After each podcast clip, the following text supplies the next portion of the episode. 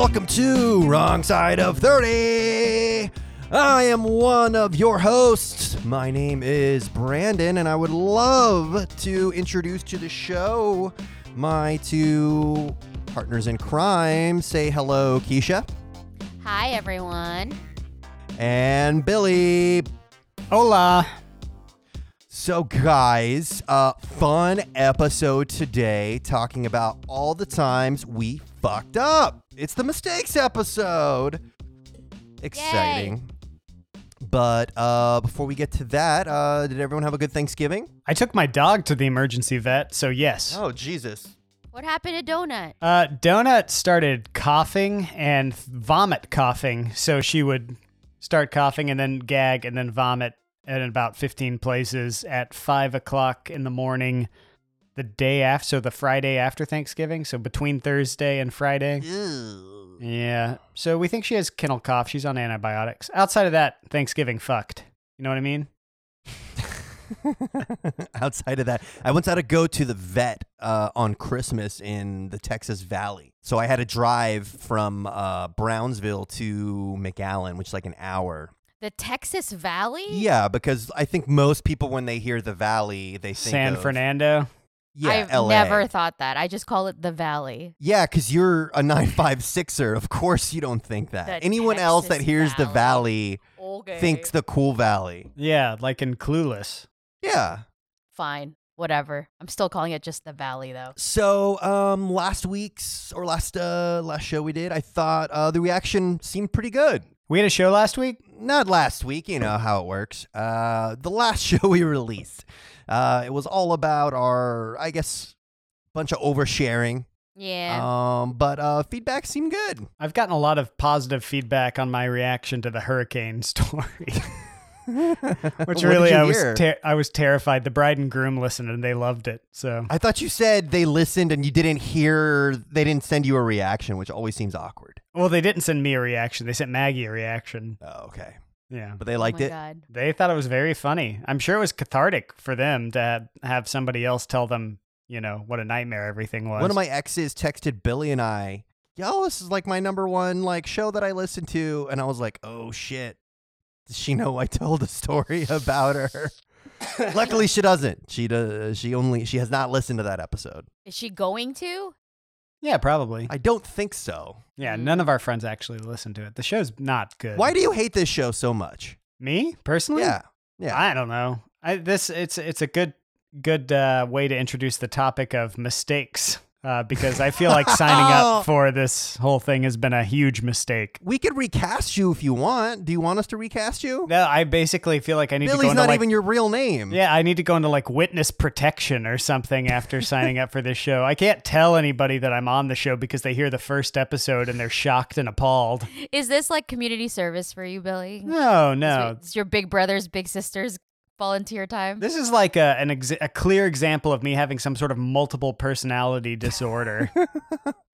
He uh he recorded a pilot episode for uh his new music podcast and or a test episode and he used his real name. What? I was so offended. I was so offended. Well, if we have any sort of crossover listeners, it's gonna it's not gonna take that much red yarn to pinpoint who I am as a human being. Well, I'm excited about it. Uh, I I enjoyed the test music episode. I can't wait to hear more. I I really would love to know why your drummer professional musician friend hates Whiplash. yeah. I don't know. Do you ever see any movies about you know filmmaking or something, and you're like, it's I you nothing like say that? podcasting. Oh God, I forgot that that's your new profession. Oh, uh, just until we get money. so yeah, probably my new profession. I had an interesting Thanksgiving day.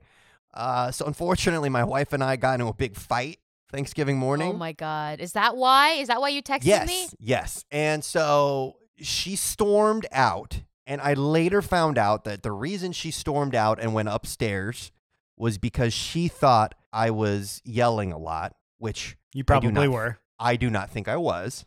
Oh, Oh, yeah. You definitely were. You definitely were yelling a lot. You don't know. You weren't there.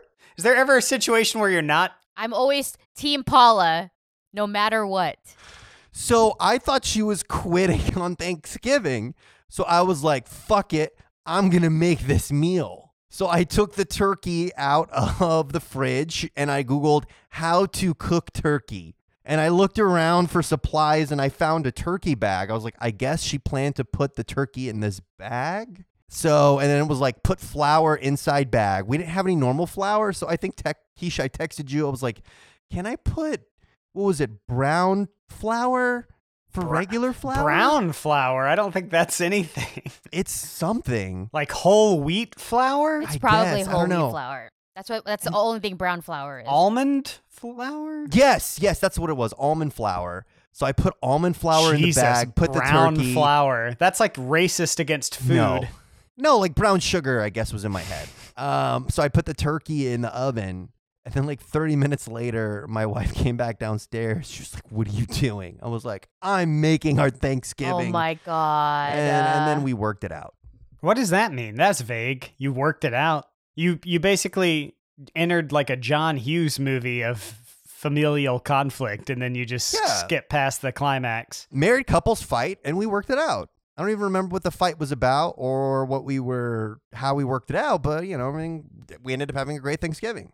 So Paula, Paula just took a walk. Like she just needed to, to take a break. Yeah, but I was like, uh, aren't we supposed to be cooking the turkey? Don't turkeys take a long time to cook? How long did you cook the turkey for? Well, the, she took it out and then took it out of the bag and then did a whole bunch of other stuff to it. And then it cooked for like, I don't know, three hours. And she was like, every 10 minutes went in. She ended up making a great turkey. Tasted good. I Yeah. think the secret to why that turkey was so good is it got pre baked for 30 minutes. Oh my god. In the bag with the brown flour. Flour. Oh, God. That was the you secret. live off of f- hot dogs. Why would I ever want to eat anything you cook? You weren't invited to our Thanksgiving meal. yeah, I'm glad because I would have made the turkey like I made the turkey for my family.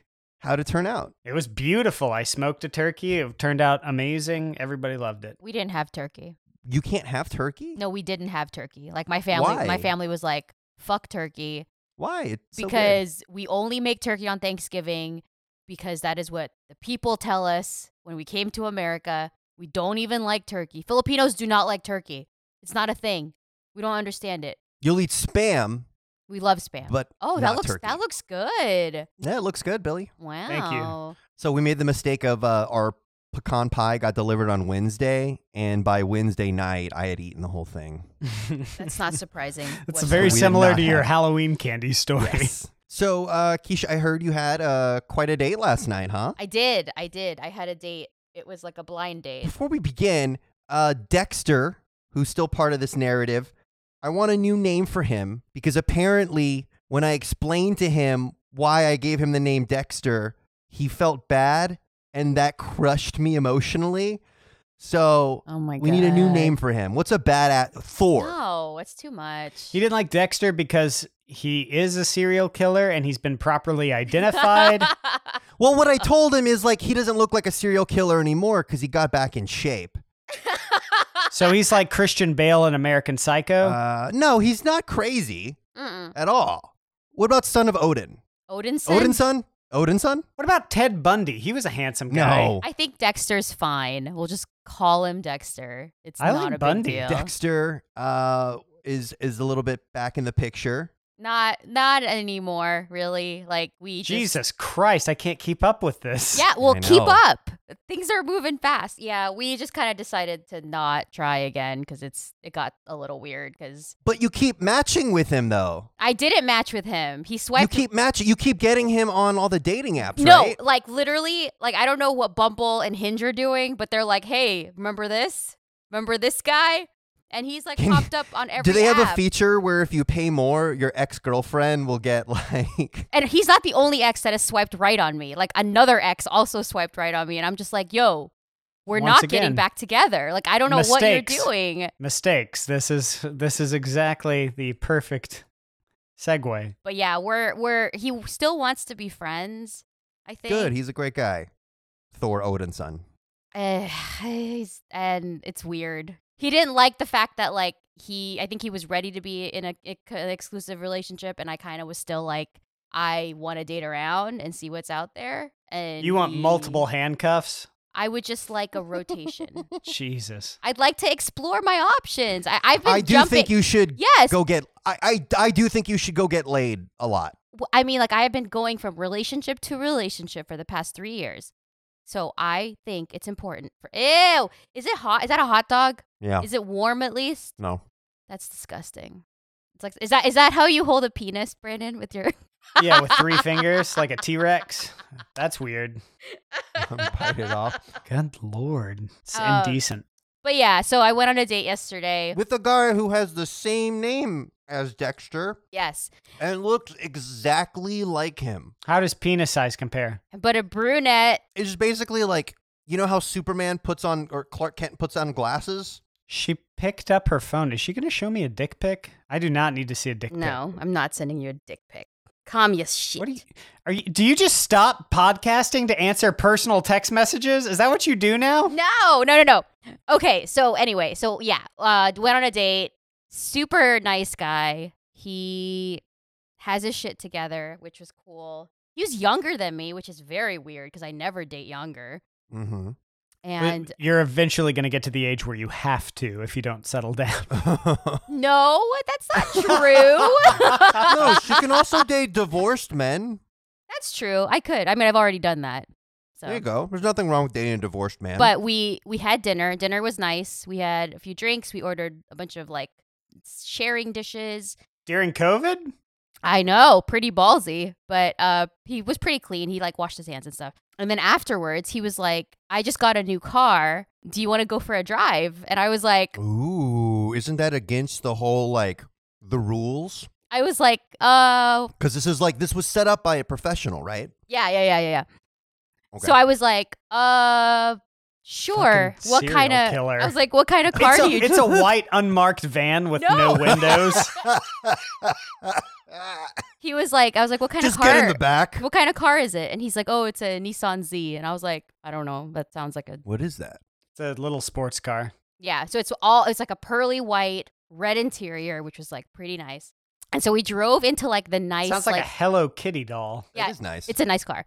And he's like, uh, he's like, all right, well, like, let's just go for a drive in some good, like fancy roads and stuff. So we went to like the capital of Texas Highway, like by West, not Westlake, but like Lake Travis and stuff. yeah. He like took me all around these like really nice neighborhoods, and we looked at Christmas lights. It was like really nice, and we listened to like hood rap music. It was great. It was a great. You weren't evening. afraid that he was gonna like, I- like if I was a woman in a guy on a first date and he invited me to his car and it was like that, I would be worried that he would, I don't know, like take his dick out and expect like Yeah, but I also had like Not all one of men are those- like you, Brandon. they. Hey, come on. those kitty, That's- those like kitty cat things. Put it on your hand, and it has horns on it, and you like stab people with it. I have one of those in my purse for first date, so I was ready. Jesus fucking Christ. But he was a gentleman. He was a gentleman. He was very Good, nice. Good. Yeah, I don't know. I'm actually like kind of unsure of how the date went from his perspective. Like I thought it was a fun it was a fine date. I would like to see him again, but I we both have to take a survey about the date and if we both say that we want to see each other again,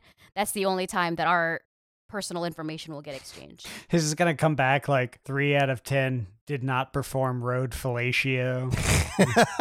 Would not recommend. Yeah. Yeah, I mean, yeah, if he's like wanted to show off his sports car and he's driving through, for for those of you guys who don't know Austin, where they were going is very rural, uh, no lights, like no overhead lights. Very, if you were not trolling for Roadhead, if you were, if if that was the goal, that's where you would go. But it's also very pretty. So you've got that whole looking for roadhead route mapped out. no, I don't. Why do you think I'm like a weird sex guy? I'm not. He's Ah, a it's nor- just- he's a normal sex guy. I am a normal. Just a vibe. What vibe, man? No one who's innocent gets that angry. That's true. Yes. That's true. That's true. What are you Nobody wants to be known as like the weird sex guy. This is like four episodes in of us bringing this up. I think you are the weird sex guy. no, because you keep bringing it up, and people are gonna just associate me with that. Maybe don't look at all the weird Reddit porn channels. Did I send you guys my new subreddit I found? That's Um, amazing. No. Oh, what's it called? It's called like fight porn or something like that. But it's not porn. It's just like People fighting? footage of real people fighting. When people aren't professional fighters, either ultimate fighting or boxers, it's just so trashy. Is it wait, is this like um Like street fights? Yes. Oh, What the fuck is wrong with you people? you I I used to date this guy that was really into watching people fight. It's weird. And how did that relationship end? Yeah, I mean, no, I watched a bunch of these videos. All right, here, check out this link. Was he an It's safe for work. It's safe for work. But is it like are you watching to pick up Dude, I some can't fighting click skills? on Reddit fight porn. It's not sex. It's not actually porn. It's like um, uh, power wash porn. You know, same concept. It's not porn. It's just like, hey, if you really like people fighting, it's just a term. It's safe for work. I promise. What, you you these guys are like kissing. It's like they get up in their face so close that it's like they're about to start making out. I don't know which one you're watching. I think my favorite was the uh the one in Dollar General. Cuz like one lady grabbed a broom and was hitting the other lady with it. And I was like, "Oh shit, like that that could be my Dollar General cuz I know the layout cuz I'm a frequent Dollar General customer cuz of where I live. We don't have many stores. I always enjoy school fights. I like I like seeing like the the girl fights are really nasty, man. They get I've never got into an actual fight. I almost did in middle school because some girl called my mom. She said something like my mom was ugly or stupid or something, and I like pulled her hoop earring and she started bleeding and I got suspended or I got kicked out of school for a day. yeah, that sounds like the Texas Valley. Jesus, I'm just staring off into this fight. Like this is terrifying. Some girl on a train started kicking some guy and he just like yanked her leg out of socket. And now he's Yeah, it's crazy. now he's beating up an old woman. Who watches this? Brandon, apparently. I do. I mean, it's it's just so weird and awkward. Like we're such bad natural fighters. Like we really are. Like um, uh, Billy, did you ever watch uh World Wrestling Federation in the '90s? Uh yeah, of course. Who didn't? Do you remember Brawl for All? Uh no. It's kind of infamous because it didn't go well, but it was a real fighting competition, but with wrestlers. so the guy who won it was, or who won it out of the wrestlers, was a bit of a surprise because it's not fixed. You know, the guy that they actually wanted to win, Steve Williams, got knocked out. Yeah. So the guy that won, Bart Gunn, Billy Gunn's former partner, What if you're familiar with. Uh, fucking names wrestlers have. well, yeah. So, so do you, do you know the New Age Outlaws? The oh, you didn't know? Yo ass Better better call call somebody." somebody. yeah. So that was like a great tag team. Billy Gunn, before he was in that, was part of a cow, a very lame mid '90s cowboy WWF gimmick. Billy Gunn and Bart Gunn, and they came out dressed like cowboys. So this guy Bart Gunn beats all the other wrestlers, and so at WrestleMania they decide he's gonna fight Butterbean. Butterbean is a professional boxer. He may not look good because he's very obese and he has like no hair. Just Google Butterbean. Eric Esch. Oh, is that his real Big name? Yeah, I think it is? Eric. Yeah, yes. Yeah. But the thing is, he's a professional f- boxer. What does that mean? That means that boxing is not just uh, two people that go in and just hit the shit out of each other. It's it's a technique that takes years and years of craft and learning. UF Ultimate Fighting is the same thing. It is a technique. It's none of it is natural. So they put this natural, what you'd call like a barroom brawler, who's done like you know fights with his brother and like you know ballrooms with a professional fighter, and the results are amazing. Go to 103 or one minute in the video. So he falls down, but he gets back up. The ref says, You're good. And then Butterbean just comes in, does a little fake move, finds an opening, and in the first round, not only knocks this guy out, ends his entire career. Because when you get knocked out in boxing, you look like a baby. Like you look like pathetic. But like any person that would challenge Butterbean to a boxing match that's not a professional boxer, the same exact thing. Man, Butterbean looks like uh remember Boy Meets World? That like Vader wrestler guy? Yeah. He looks a lot like Vader. Big Van Vader. Oh. Apparently, that guy always smelled like shit. He never washed his clothing.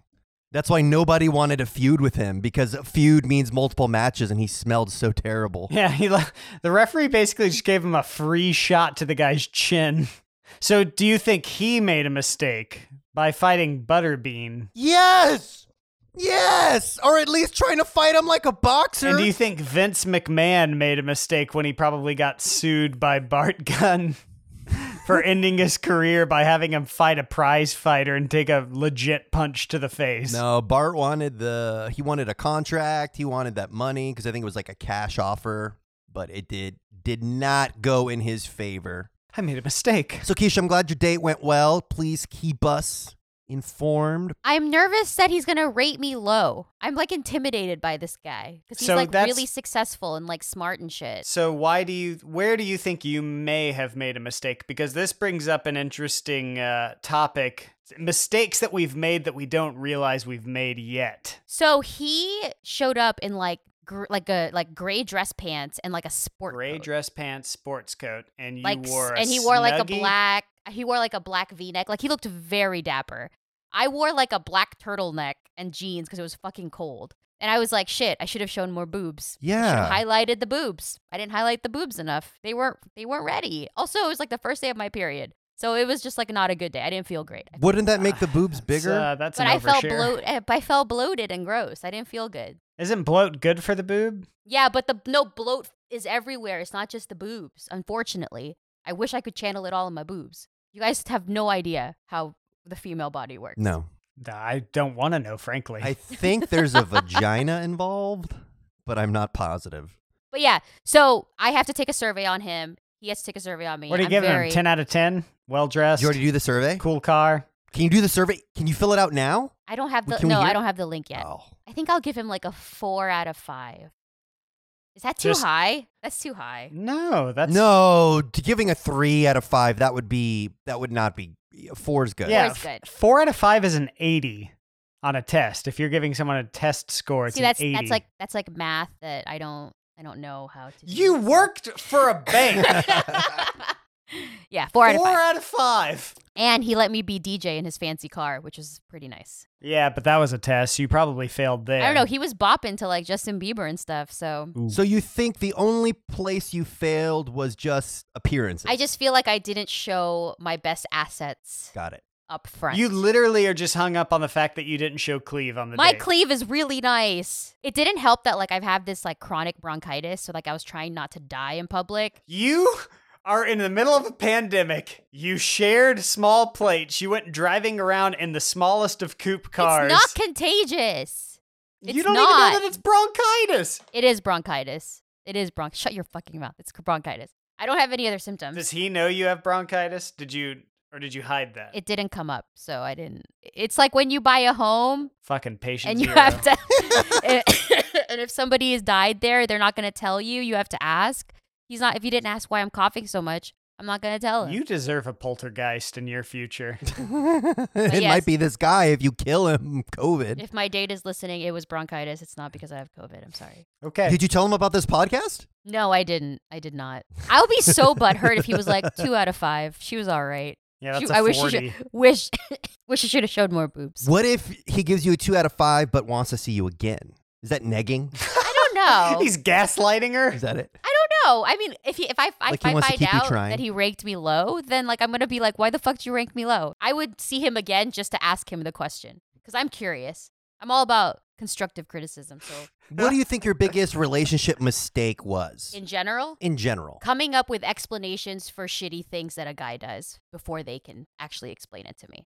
Like I yeah, so I would say like in many relationships, even recent ones, if a guy does something wrong or something that bothers me, for some reason, I like to rationalize it on my end before even asking them why they did that. Yeah. And I think like that's that doesn't help anyone because my expectation, I don't know, whatever it is, it never lines up and someone's disappointed and it's usually me. Yeah, this is great though. This is, s- I mean, this is the classic uh, A analysis paralysis, B fear of failure, C I may have made a mistake and I don't even know that I've made a mistake, but it's taking the entirety of my mind just is focused entirely on that. And I just said entirely about six times, and I apologize for that.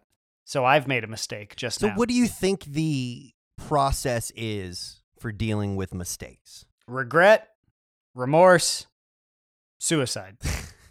I mean, denial's probably the first, right? I mean, Uh, like that's like anything. That's grief. I never deny mistakes. I actually own up to mistakes that I've never made, so I can't possibly deny the mistake. You've never been defensive or denied a this mistake. is where that your you've later come personality and my personality are drastically different. I say sorry for things that I a had nothing to do with and b shouldn't Oh, be sorry for. You're I'm like overly a serial. apologetic. Yeah, you're a serial apologist. I never apologize. Brandon and you just do nothing but take irrational stands and start screaming because of your debate training. That's, That's not true. not That's very true. true. I don't deny that. I'm very proud of our debate training. I think it's natural, like you know, for people to be Defensive. defensive of themselves at first. The issue is what you do to get past that. You know, like what do you do when you realize that you made a mistake? You realize you're a megalomaniac and take a step back. No, it, I don't even get Yeah. to the point where I n- realize that I make a mistake. I'm just like, they're wrong. Jesus fucking Christ. How can I prove that this person is incorrect? Neither of you have any empathy whatsoever. That's not true, Billy. Come on, that's not fair. How do I not have empathy? I, I don't know about Kisha. I'm just saying. I've been told. I don't that, know. guess. Billy, I'm skeptical. I think everybody at some point has problems, sometimes admitting mistakes. It maybe not all the time, but you know, like I think it's a natural part of our process to think that we're mostly doing good things or the right thing and maybe it takes a little time for you to realize that no, that was mistake and I did fuck that up. So that's a difference between high self-esteem and low self-esteem, right? A high self-esteem person assumes that they're doing something correctly. A low self-esteem person thinks that every decision they make is probably wrong or a mistake. Is that tr- is that true? Well, just think about it. Think about it. Think through that, right? If if you have low self-esteem, if you don't trust yourself, if you don't have confidence in yourself, you would probably second guess, you know, a lot of things that you're doing. Yeah, but I think a lot of people with, or not a lot of people, I do think there are people with low self esteem that have a defense mechanism because of that. And it becomes harder for them to admit mistakes because emotionally it becomes like a problem for them because of their self esteem to accept it. Like it's, and in a way to protect themselves from devastation because they already are so devastated about the person they are they try to lie to themselves because accepting that they fucked up would only make them worse. No, that makes sense. I, I the, I'm trying to think of the name of that uh, self-help guy who talks like this and is like nine feet tall. The giant Tony Robbins. Tony Robbins. That's guy. That's why people like Tony Robbins exist. A bunch of people with low self-esteem, and he says, "Oh no, just be completely overconfident. That'll solve all your problems." Yeah, I mean it's crazy how much money can be made by people with low self-esteem. Like the uh, uh, Nix NXIVM is a great Yeah. example Oh, of that. yeah. They were like, how do we combine the financial elements of a pyramid scheme with a self-help company? And they devised like this big convoluted structure that just sucked people in that were already susceptible to you know wanting to find an answer uh, and just bled them dry. It's a good documentary. Check it out. I don't know. I'm just looking at Kisha texting. She's not even paying attention at the podcast. I am anymore. paying attention. The thing about mistakes is that I think the there's there's ups and downs with your life, right? Like if we go back to this podcast being about, you know, ourselves being over the age of 30 on the wrong side of 30, right? It's like the longer you live, the more mistakes you make. Maybe Sure. that dilutes, you know, how big, you know, some mistake you made when you were 15 may have seemed like a huge mistake then, but 20 years later or whatever, it doesn't necessarily seem like a big mistake anymore. And uh, Maggie and I, during COVID, were trying to find new little hobby projects, and we decided to watch the AFI top 100 movies. And the first one, Oh, Citizen nice. Kane. Mhm. And Ooh. and Citizen Kane is like all about memory and regret and like you know the kind of mistakes that that you make. And there's so many like really really interesting quotes about it. And um, there were a bunch of quotes in that movie that we watched last night that I was like, this is perfect for the podcast. So like, you know, one of his his best friend says something like. I can remember everything. That's my curse, young man. It's the greatest curse that's ever been afflicted to the human race memory. Like the fact that, like, in that, that's this thing where it's like you get so old that your memory is just filled with nothing but regrets, depending on how you you take those mistakes. And then, you know, there's another guy that says, you know, a, a fellow will remember a lot of things you wouldn't think you'd remember, right? So it's like all of these mistakes. You may remember little little mistakes that you've obsessed over because you perceive those mistakes differently than something that was much more that had much more gravitas, but for some reason you dealt with it in a more healthy manner or something. It just made me start to think like maybe the mistakes that I remember in kind of preparing for this podcast probably aren't even the biggest mistakes that I made. They're just the ones I remembered because I didn't necessarily process them correctly. It's like the difference between a mistake and a lesson. I just realized like I, I don't remember most things in my life. Yeah, that's how that's how my sister is. Well, that's for a lot of different reasons. It's probably the hot dogs you've been eating dulled your brain. All the nitrates. Is that what's in it? The nitrates? Nitrates? Oh, that's probably like raven's feed in a hot dog. gross. I also just realized when you were so- when you were talking about whatever it is you were talking about, Billy. Yeah, you were fucking texting again. she wasn't listening. there was something that you said that I thought was interesting because after a while, your memories, certain memories become grudges, and like I have a, I hold Go on. a lot of grudges, and I realized that like I think grudges are like just memories that have really bad feelings attached to them or some sort of anger. Because when I do think back on the things that even now there are stuff that I have I hold grudges on with people from like elementary school. Like there was this girl named Denise who stole a Kit Kat from my lunchbox in the fourth grade, and it fucking pissed me off. I still remember that. Let's kick kill her ass. Like Oh, who fucking jeez. does that? So like stuff like that. Like I should let that go. I am 33 years old. Like sorry, Denise. I, I don't mean to hold such like bad ill like ill will towards you, but that's how bad my grudge holding is, and that's why I think like it's hard for me to go back to ex boyfriends. It's hard. she threw a a Kit Kat. No, she stole the Kit Kat from my lunchbox. Yeah, Mhm. she deserves to die. That's for sure. And it's not even like a the buckle lunchbox. It was like the zippy one. So you actually had to go into my cubby, pull it out, unzip it, dig through that little cold chiller thing, find my Kit Kat, and then zip it back up and put it back away. She was that was like a crime of intent. She knew what she was doing. So three options. Number one, she was poor and actually hungry. Oliver Twist thing. No, Number two, she was fat and she no, was a- she was super skinny. Yeah, okay, so it leads us to number 3. She's just, you know, needs the attention. Seeks attention by theft. Yeah, that's her. Why do you think you hold grudges so much? She's not an unforgiving girl. This is interesting because this has come up in my last two relationships. Oh wait, she is an unforgiving girl. Dexter actually brought this up recently when we started talking again because we had an argument, which I was like, this is not a good sign that we're already arguing. He said that like I have a problem with just not letting things go. Like even when I think, and he and I have agreed that something is already You're definitely resolved, a 6 on the Enneagram by the way. I'm like, but wait a second. but what about this? You know what I mean? And I don't know why. I think it's probably because I bring stuff up over and over again because I want to make sure that we've fleshed out every possible scenario and solved for every problem. And then when we don't, and I'm supposed to move on, and I don't have a chance to talk about other feelings I have, that's when the grudge starts to grow. Like it just kind of like is in a little box and then it just starts collecting anger. Did you ever think about the possibility that those things that you see as um, problems or, or risks or things that you need to solve aren't actually real and you're just obsessing with all of the negative possibilities out there that don't even deserve that much attention in your brain space? That's exactly what people tell me. That's what he said. That's what the guy before that said. And I always think of it as like I want to think through it and I want to and uh, I want to realize what the problem could be so that when it happens, I'm prepared for it. Yeah, fear of failure. But at the same time, it's not a, I don't know if it's a fear of failure though. I'd never thought of myself as a fear of failure. I think it's more of like it's like I know that everyone else isn't doing the prep work, so I'm going to do it. Yeah, you're but you're motivated by fear. Maybe. Yeah, you're totally a six on the Enneagram. I am too, by the way. So welcome to the club. Hmm. You're afraid I guess the time. fear of failure is why I didn't, why we didn't start the podcast, or I didn't start our podcast like a year before it launched. Yeah. Yeah. Because it got to a point where it was ready to, you know, to go out, and I just You just, just you didn't want to. you know, was so worried about like what people would think, and it ended up being like, oh, no one gives a fuck.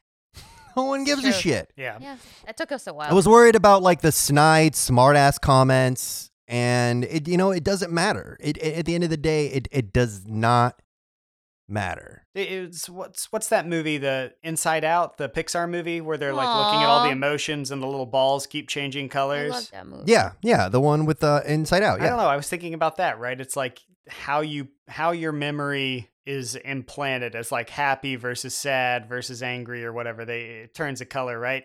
Yeah. And it's like some yeah. some of the mistakes they turned blue because they're sad and they lead to all these negative emotions and the other ones where you actually process them differently or you know someone helped you gain perspective or maybe it wasn't as bad as you thought it would be all of a sudden those turn a different color. And so that's why people like me are in therapy for the rest of their lives is uh, digging back into a pointless path and and talking about things that didn't become lessons and trying to find lessons that you don't even remember accurately anymore and it's just a big mess. So really what you should do is just write off everything that happened 10 days prior and never go back and look at it again. That's the lesson that I'm learning just by talking this out right Well, now. a lot of times you don't really understand the mistake you made until you really hear it from someone else's perspective and someone's point of view. I mean, Kisha, you can stop me if, if you want, but like there was something with Kisha and I where I didn't realize the gravity of the mistake I made until we had like a blow up about something else and she brought it up and explained it to me. And then when I heard it from her perspective, it was like a, a 180 and it completely changed how I felt about it. And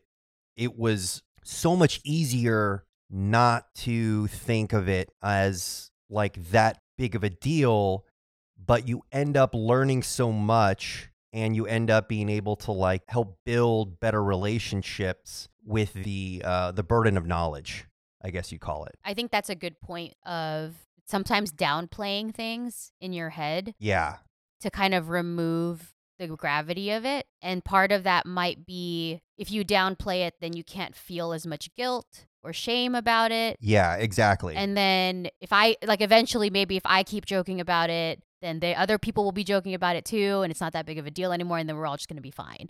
And I have seen a lot of people do that, not just like I mean Brandon you did that, but like a lot of people did that too where you they think that if they just keep drilling it in like if I'm doing it then maybe if everyone else will be convinced that it's not that big of a deal.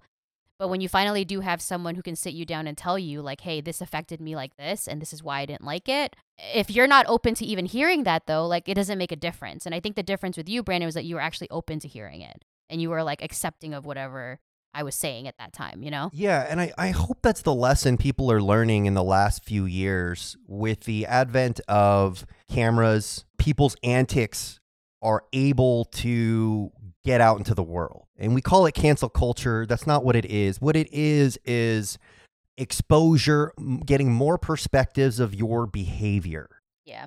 And I think it's helpful well, because, like, you see a lot of people who will, when they're confronted with the gravity of what they have done or what they have said and how it made people feel, they change their tune. And you could say, well, that's their press person. Like, off the top of my head, I'm thinking about Drew Brees, who said, standing for the anthem thing. yeah, it's disrespectful to the flag for you to do that. And then a lot of people came out and said, hey, when people are kneeling, they're not thinking about how much they hate the flag. That is your thing that you are projecting, right? What they are doing is saying, why isn't this country that I'm a part of, that I contribute to, standing up for me the way I have stood up for it? And so you could, and he came out and apologized and says now he understands it. JJ Watt has also changed his tune. And you could say that's their PR people and shit. And maybe it is. I, I want to think it's not. I want to think that when you can see the gravity of what you are doing and how other people view it, you have a better perspective. You're not clouded by, you know, the one person, like the one eye that you judge Mhm. everything under. So uh, I'm hoping that these people that do come out and do learn, I hope I'm hoping it's authentic because you know um, I, I do think it's helpful to listen and understand how what you do and what you say affects other people. I would haphazard a guess that so many things that we classify as a mistake were really just reactions to impulse. Mm, And most of the time, we're not paying for some malicious, thought out decision. Most of the time, the mistakes that we make are due to an impulse, maybe a slightly subconscious impulse where we say something and it's not well thought out, it's not intended, it's not malicious, it, it's just something that happens. And for some people, mm. you know, they get the Drew Brees experience where they actually are enlightened. And for some people, their career is ruined just because of the megaphone that they speak with. And I'm not talking about the people who are like sexual abusers or anything like that. I'm talking about the people who you know, may have said something that was offensive to some people and they didn't even really realize that it was offensive to some people and they don't get the chance to take that back and apologize. Their job's gone forever. So I understand why some people are exhausted by cancel culture. hmm If everybody had a chance to gain perspective and be forgiven, that would be amazing. And I think you're spot on that that is what we should strive I for. guarantee you there are a lot of people that learn f- those lessons that aren't involved in it. Yeah. And I can guarantee you there are a lot of Oh, sure. you know, stuffy, stuffy white women that when they see themselves from the third person, they see those videos of these other white women calling police on black kids because they're selling lemonade Yeah. in San Francisco or because they're in the park uh, with their dog. I think it forces them probably a l- more so because it's not them in the video to think about their actions and maybe their past actions and how it affects others. Sure. So I do think maybe maybe it doesn't help that one person, but I do think it has a positive impact on others. And then the people who see it, who still don't see a problem with it, you know, at least you know the people to avoid. Yeah. you know, the people not to hang out with. I don't know. Like we we are so out of our depths as creatures with the subconscious like we are the whole point of of of of a brain is to help you with food, to find food.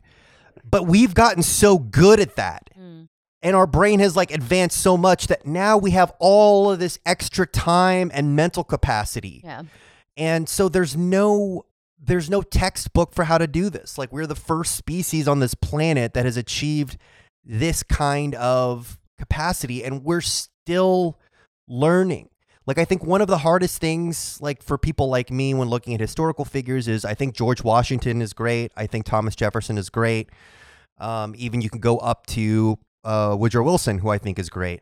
All have very problematic views on race. Many of them own slaves so it's like how do you rectify that how do you look up to those Man, if people Woodrow Wilson owned slaves, that would be a story. no, no, no, no. Well, he didn't own slaves, but he, he was uh, very regressive when it came to racial issues, which is weird because he was he's basically the father of the modern democracy. Without Woodrow Wilson, we don't have democracy as we do in so many countries across the world. That's a whole other it's a whole other podcast. My point being is that in 300 years, I hope that somebody can look at me and say his advocacy was in the right place, but XYZ. Like, I'm hoping that we are constantly evolving to the point that people in the future can look at us today, even those that feel like we're trying to do good, and see how wrong we are. Because as a species, we're still socially evolving. We're still trying to better ourselves because there is no guide, there is no book. The Bible is, it was good for the times, it got us to a point, it ain't helping anymore. We're past the point of the Bible being useful as a guide for humanity. Hmm. I think we were past that a long I- time. I'm sure it was helpful for a while. Yeah.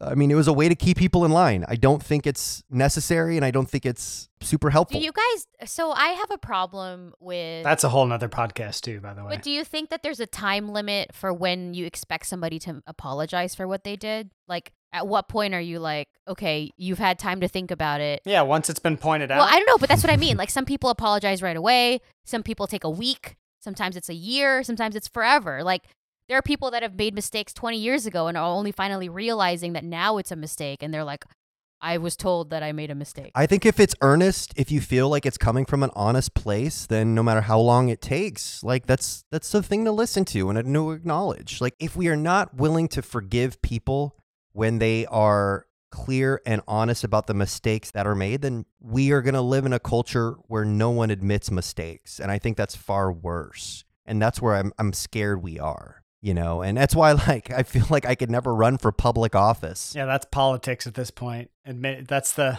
yeah. Um, new- all right, let's take a little bit of a break um, with some uh, weird news. Yay. Um, news, news, news, news. weird, weird, weird. So I was skeptical when I saw this headline, but when I clicked on the article and I watched the video, holy Oh, fuck. yes. So a lot of cities right now are obviously hurting with COVID and tourism, so a lot of funding for cities comes from sales tax. So when visitors come in from out of town, that is money from that resides in foreign bank accounts or domestic other cities uh, bank accounts into the city, into the city coffers.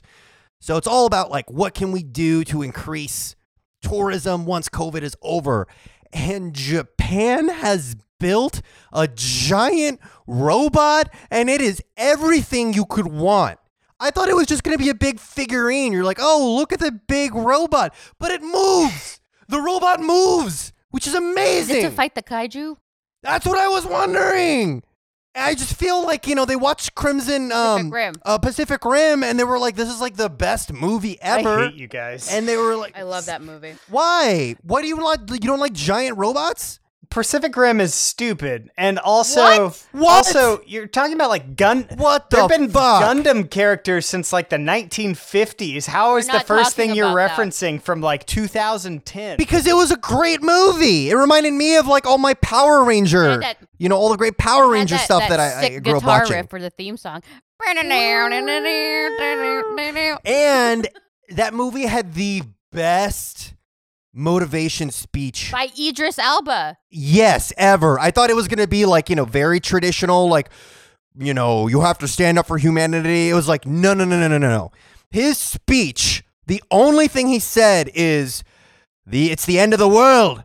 Do you want to die here on this wall or in a Jaeger? Smash cut. That was it. There was no long dramatic speech. I thought it'd be like the Independence No. Day thing. Mm-mm. It was so beautiful. That is the perfect movie. Billy, how did you not like Pacific Rim? It's so good. because it boiled down to a dick contest of robots fighting monsters, which is a Plus, the waste guy of was time. hot. The guy was hot too. Oh yeah, I forgot. You don't like- You know what? That changes my perspective. Maybe I made a mistake. Maybe I should like it because the guy was. You don't like kaiju movies? Mm. What? You didn't like Godzilla, any of that? Like nothing? You didn't like Power Rangers? I love Was- Godzilla. King of Monsters. So good. I don't know. I, I watched a bunch of anime growing up. I don't need the live action bullshit. God. Oh, you're crazy. And they had that, that Japanese actress from Babel who's like so good. I forget her name. Two thumbs down. What about like the whole idea of like the invasion from below? We were looking in the wrong direction. yeah, we were looking in the wrong direction. That being said, uh, Pacific Rim 2 Not so good. is very Not bad. good. I couldn't get through it. It's horrible. Oh, No, Really? it wa- Was the 45 minutes of robots fighting monsters not the same? I feel like the people who like Pacific Rim like Armageddon. No, that's a different. That is group. not fair. And that is disrespectful to the writer and director of Pacific Rim. Have you no shame, I sir? think people that like Pacific Rim also like the Doom movie, and people is me. I like both. Okay, so we've established you have no, bad no, no, taste. no, no, no. Pacific Rim is not on the same level as Doom. Pacific Rim is considerably better. Okay?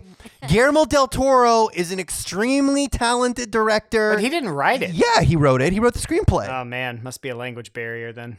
Fuck off. All right. Um, second story in the weird news segment. Uh, what the fuck is up with all the monolith? oh, it's so great. It's so great. It's just troll. It's a troll job, right? There's more than one. They mo- the one from Utah disappeared, and now there's the one in Romania. Shut up. Yeah, it's just a troll job. It's not extraterrestrials. It's aliens. What does QAnon have to say? It's totally alien. I don't know. Let me let me consult my beef with the fucking uh, Dilbert dude. he quote tweeted fucking reply I had to one of his dumbass tweets that someone posted in a message board I'm on, and then all of his like you know fucking mouth breathers came There after me. go. yeah, we should send our army of mouth breathers against his army of mouth breathers. I think we might lose though. We do not have an army of mouth breathers. We have a handful of mouth breathers. We have a small cult. Nice.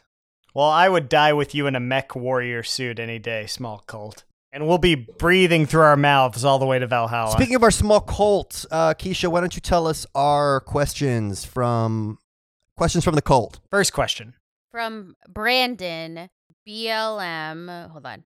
Uh, Ceph Cipher fifty five. What was the best lesson? Oh, I like that guy. yeah. What was the best lesson you've learned from a horrible mistake, and how did you move move on from making it?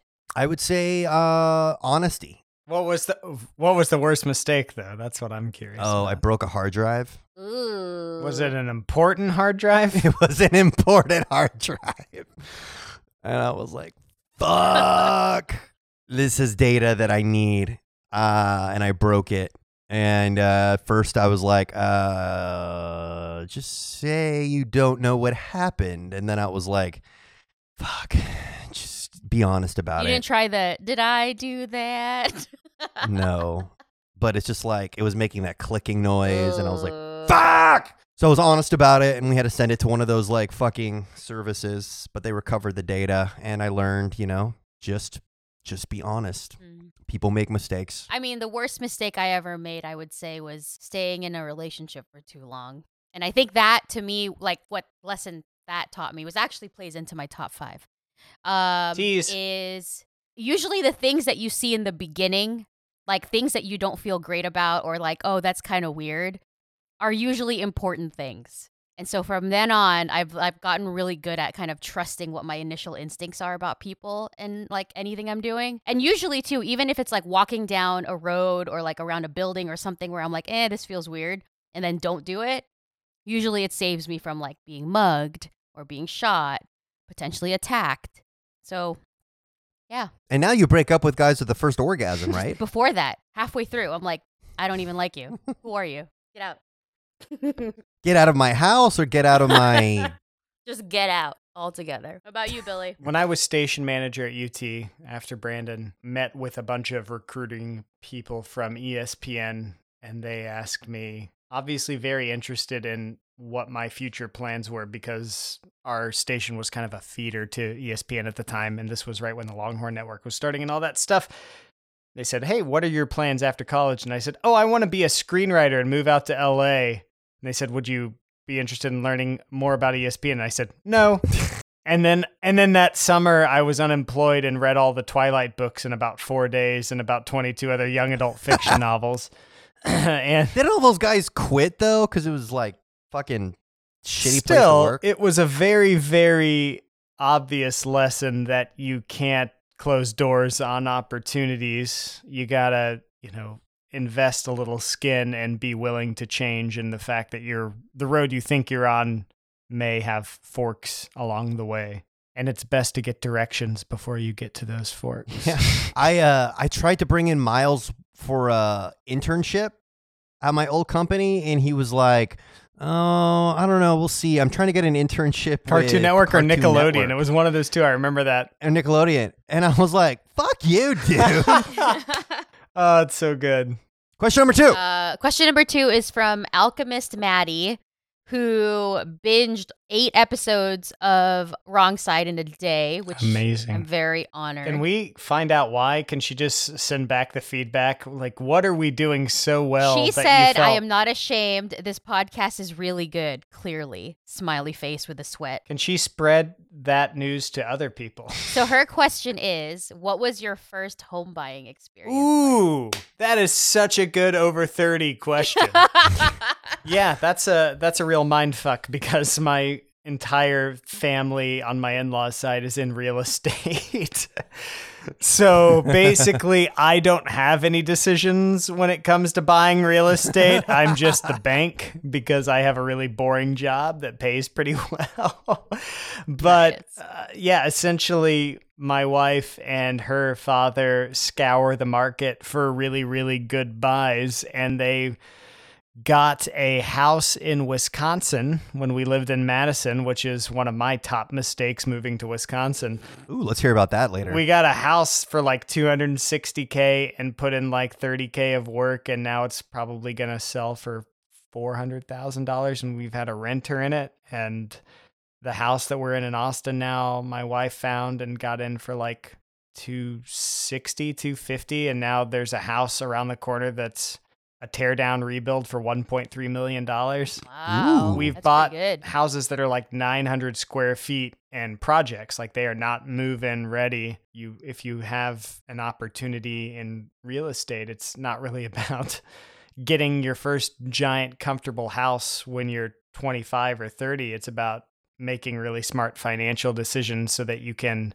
afford, you know, the the really nice house and live in it when you are ready to. So If if I could give you any advice, it would be marry a, a realtor or a, someone in that industry or in the building industry. No, no, no. Mary Maggie. True. Mary She's so Billy's awesome. wife. And I'm really pissing her off right now because of COVID and she's stuck with me. So she may be back on the market by her own volition soon.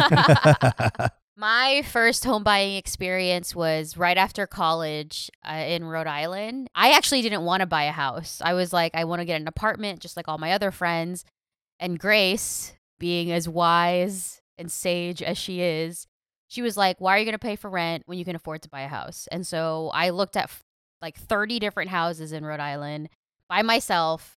I went through 10 different real estate agents because the first nine were men and they were showing me shit houses. Should have talked to And- Maggie. I know. And then like the last one Mhm. was a woman and she ended up being the best one because she kind of understood that I was like 21 years old trying to find my first house and I could not be living in the bad side of town. Like I need to be living somewhere pretty safe. I did everything, we got approved, all this stuff. The funniest thing was like when I went to close on the house, I wore a suit because I thought that's what you're supposed to so you went to the title company and so in like a full on pantsuit, I look so professional. and they're in like jeans and a North Face. And my mom was like, ask them to take a picture of you signing something. This does line up with your Halloween story of wearing like a white wedding dress to Halloween, not Totally. understanding dress up. Totally. He's just still learning American culture. She wanted to wear a red uh, wedding dress on her wedding, and then her mother's like, "That's what whores wear." I can't. Overall, the buying process has been I mean, and I moved here to Austin, bought a second house, sold the one in Rhode Island. I think the best thing is like when you are buying a house, just make sure that you've thought through what are the key things. It's like dating, right? You think about the, the non negotiables and then everything else you can kind of figure out. So for me, it was like, has to have a nice kitchen, has to have an open kind of floor plan, has to have a big bedroom, and then the other things I could figure out. Like the house I bought had like avocado green walls, which was horrible. But that stuff is easy to fix. That's like, you know, the guy you're dating might have a really nasty beard. That's fine. But if he's a good person, you can eventually convince him to shave the nasty beard. See, Kisha's Kisha's advice is different than my advice. Kisha's advice is buy a flip, and my advice is buy something you can flip. That's true. Yeah, That's There. Alchemist Maddie, just private message my wife. She'll get it all figured out for you, That's even true. if you're not in Austin. Yeah, Maggie rocks. Okay, Million Knives 07. What are the biggest relationship mistakes you have made in the past? You know, like if any, if, you know, if it involves Plan B, does that count? How many babies I, have you I, I guess if aborted, you don't Billy? use Plan B, that's the mistake. Yeah, because Plan B is like, you know, at that point, it's not even cells, right? It's a just blastula, I believe, is the term we're looking for. You're, you're telling me that y'all have not had a rela- you guys have had I don't. We don't all have like insanely horrifying relationship experiences, Keish. So this girl and I, um, we saw each other for a little bit in college, but just it just wasn't working out. So we ended it. And then she was like, "Hey, do you want to come to my place to watch a movie?" And she was, and I was like, "Nah, I don't think that's a good idea." And she was like, "Come on, like I thought we were gonna be Oh, friends. Don't be weird about this." And I was like, "Yeah, I guess she's right. You know, why can't we just, just be friends?" So, um, so I went to her place, and then we were watching the movie, and uh, she started, uh, her hands started going places. I was like, no, I really don't think this is a good idea. But she kept doing stuff, and eventually it got to a point where I was just like too turned on to keep saying no. Uh, so then, you know, we uh, were involved, and I, I regretted going to her house because, like, of course, right? That's You inevitable. knew that was going to happen. Why did you go? I well, I mean, she guilted me to going. Like I was being uncool that or not living up to my thing about us being friends, you know? Um, and then, you know, you can only fight a blowjob for so long before, you know, you let it happen. Mm. Because it's like you block all this stuff out. So you it's it's a little bit of work to try to like dig Oh, things yeah, up. because y'all are married and. Yeah. All of this is very fresh in my brain. No, I've got one that's older that's kind of funny, but also kind of fucked up. I, I once pretended to be more religious than I was.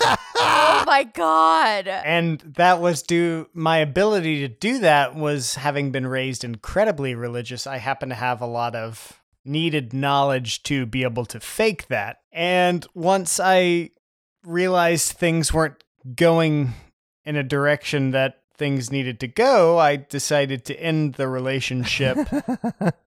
And that was the most Oh, scumbag remember- moment of my oh entire life. God. Y- you got to be honest with the religious stuff because if it's going to be a problem, it'll be a problem. I think I broke her religious brain. Like she had like she had not been with the church and then tried to rededicate her life to the church and even started working at like a Catholic oh nonprofit. Oh nonprofit. my god, Billy. Why? And then like I don't know, like 6 months after we dated she was a bartender somewhere. I once dated a girl who told me that she could never marry me because uh because she was going to heaven and it wouldn't be fair for her to marry somebody that wouldn't be with her for all eternity. She's right. She actually I I know this person and she is correct on this topic. and so there was like a pause and be like, "Wait, so what what are you what are you saying here?" There's a great car seat headrest song you should listen to. That's that exact topic. Oh my god. Yeah, it was it was tough. There's another girl I dated in college. She's really immature, but the way I ended the relationship was also immature. I wasn't at the point yet where I felt like I could just legitimately break up with someone, man to man or man to woman. Uh, so I just kept picking fights until she broke up with me. And then uh, she was we are in front of the San Jac dorm, and she was like, "I just don't think it'll work." And I was like, "Cool, I agree. See ya. Bye." Um, like I pick fights about stupid stuff about like Harry Potter. We got like big fights about Harry Potter. She's like, "I don't want to talk about it anymore," and I'd keep it going. And now I realize that was a really immature thing to do. So are you saying the fact that I keep fights going is that means that I'm immature?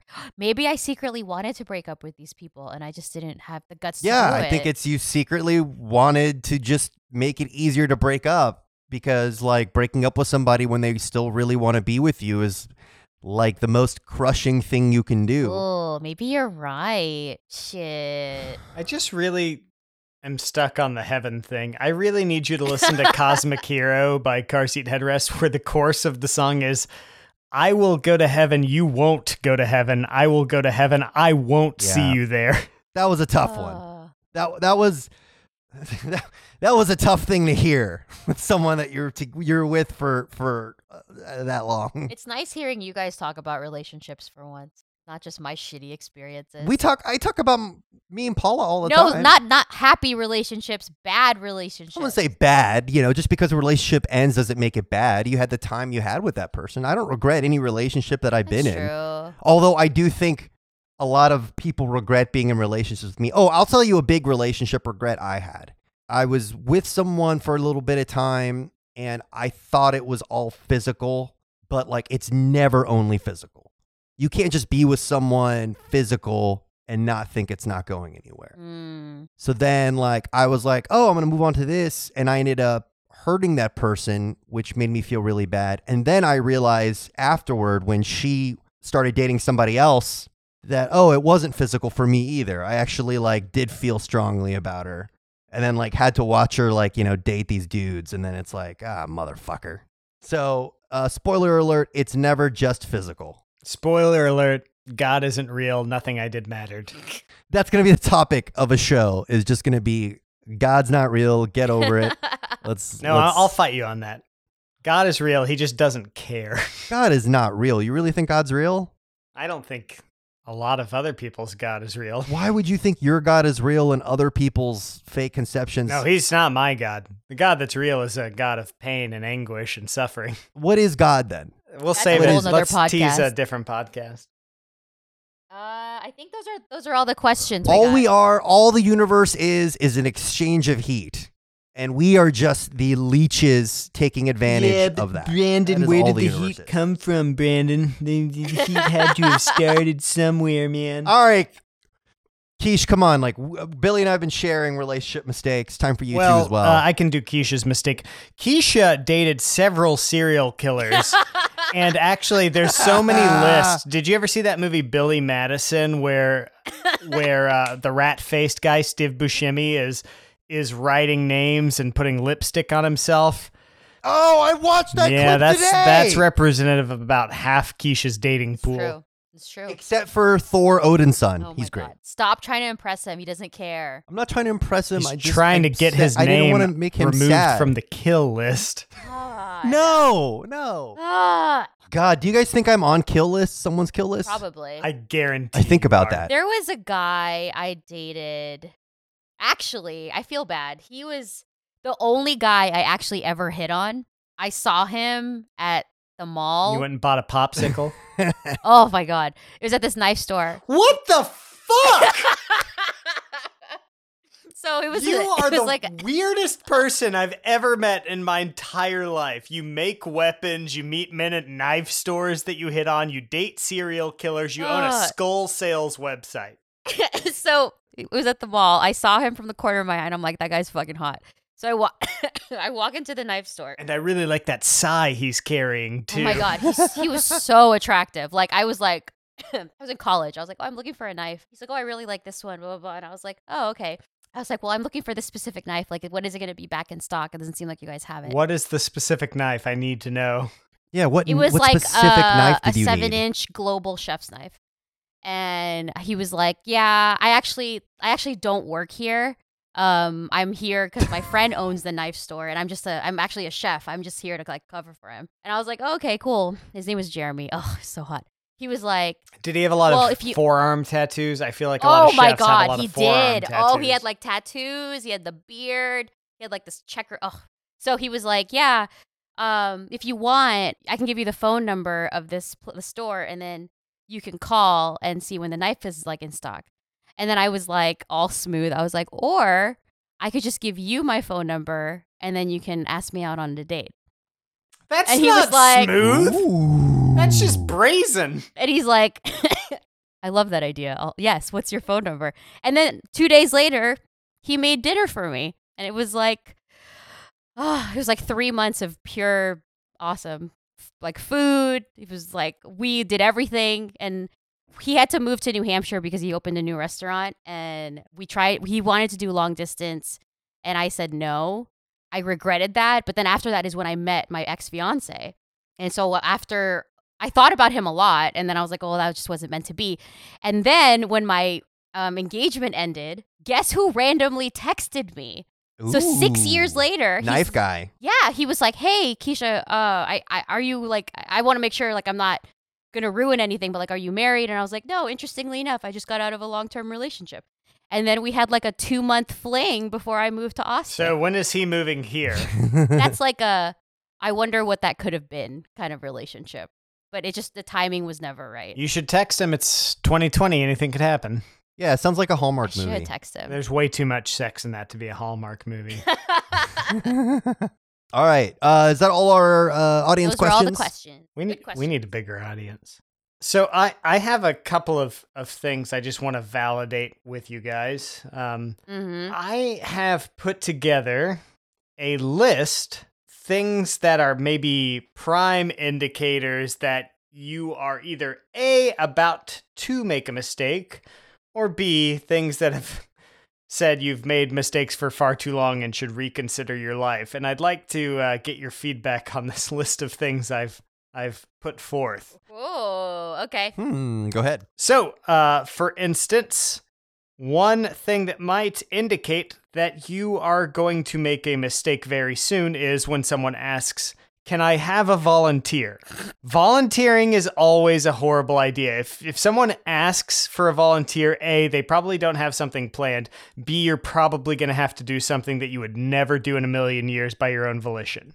You're basically accepting a dare, like in the truth or dare world, It's a dare. You are basically accepting a dare without any way to stop what's about to happen to you. W- I proactively tell people I won't help them move when they say they're moving. Yeah. oh, that's a great idea. I proactively No. say, "Oh man, that's awesome! I'm glad you found a good place. I'm not helping you move." I'm busy that so day. it, it's yeah, it's way better than like waiting, f- you know, for them to That's ask a you great and then idea. trying to make an I should do excuse. that.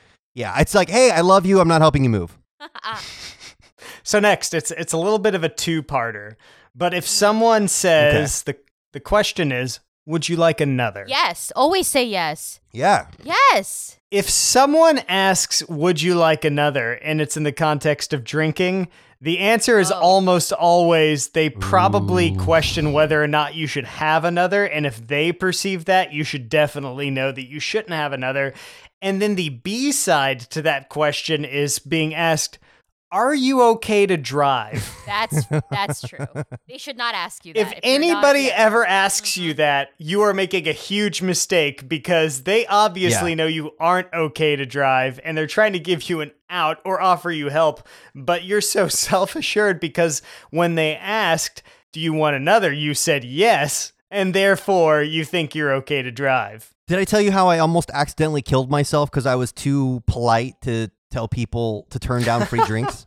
We were in Melbourne, Australia, and it was at a uh, fan event at the last company that I worked at, and um, um, you know, every there, everybody there was so nice, and they kept buying me drinks. So I was just drinking White Russian after Oh, White shit. Russian. Like, there's a photo of me from that night drinking two White Russians at once. It was like two big dicks. I was just like taking in. What you were know, their names? Hands. Vlad? and then there was stuff like um, an Australian flag shot. I don't Oh, even know what God. that that is. There was like absinthe, which is disgusting. Like the idea of absinthe is cool. The practical drink of it is terrible. No, that's not true. It's good in other stuff. By itself, it's not good. Like a Sazerac is a great drink. Ooh, those are good. I've good. never had. I've only had it by itself. Um, my buddy, who I was there on the trip with, asked like invited me out to like a another party, and then like I wish I could. I'll try to find the the message I sent back to him, but it was just like, uh, can't trying find hotel tomorrow. See. It kind of was like you ever you guys if you watch uh, it's always sunny in Philadelphia whenever Yeah. Charlie writes anything down it's like Charlie writing basically Illiterate. yeah and then like I spent the whole not only the night throwing up but I spent the next 2 days throwing up and I didn't eat anything for those 2 days I drank water and threw up and like it, it got to a point where I was like I don't know what it is You in have my alcohol body poisoning. Yes, it was absolutely alcohol poisoning. I and I because like I didn't want to tell people no. Uh, they were being so polite, and Ooh, and that's you know were buying me these drinks, and mm. I I think that's exactly how that jackass guy Yeah. died. Was it Ryan Dunn that died? Ooh, maybe. He's definitely dead. Yeah, he got too drunk at a fan event, someplace where there were fans of his, and he just kept they kept buying him drinks. You just got to be like, nope, and run away. So, yes, that is an indicator that you're probably about to make a mistake. Um, another situation.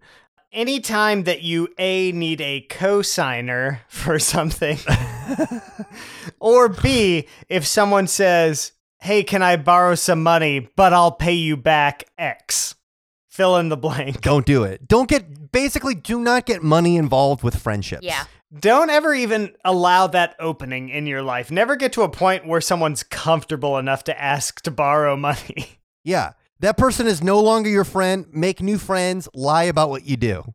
Lie about the money you have. Yeah, have. money makes things weird.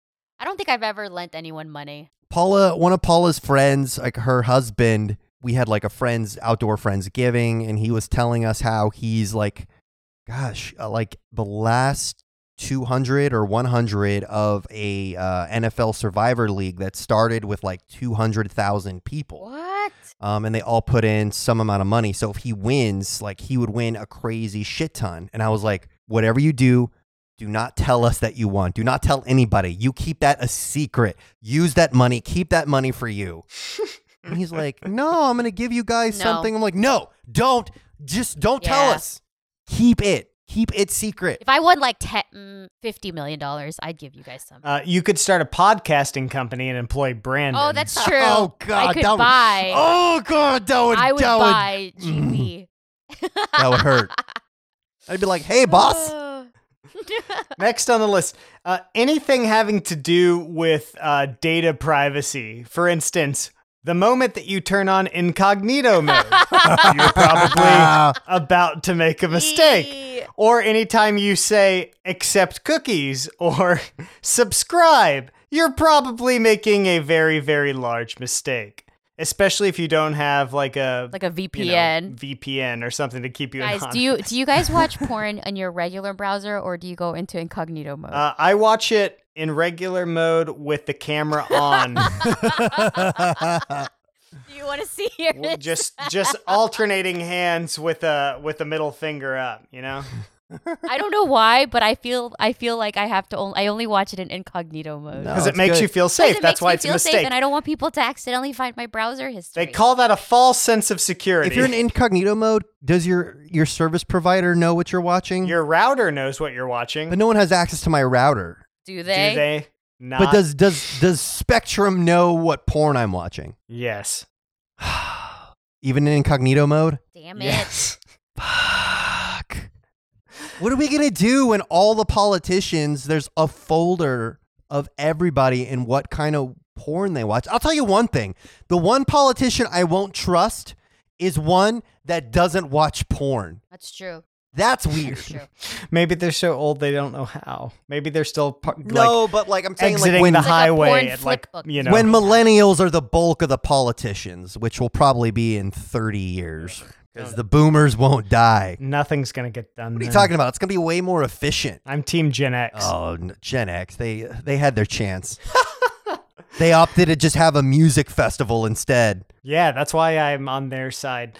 Last but not least, for the things that are indicators that you are about to make a mistake, anything that involves signing a health or accident or death waiver. Ugh, yeah. Never enter any scenario where they're like, okay, you need to put your John Hancock here and say that you can't sue us or that your family members can't sue us and also sign off on all of the risk you're taking. Is this why you guys don't go to the gym? Yeah. Because you have to sign a waiver. No, it's why I'm not gonna go fucking uh what do you call it? Skydiving. Zip lining in Costa Rica. You won't wait. You won't go ziplining. Ziplining No. is perfectly safe. No, it ain't perfectly safe. Yeah, I actually did hurt myself on a zipline in Costa Rica. I got whiplash.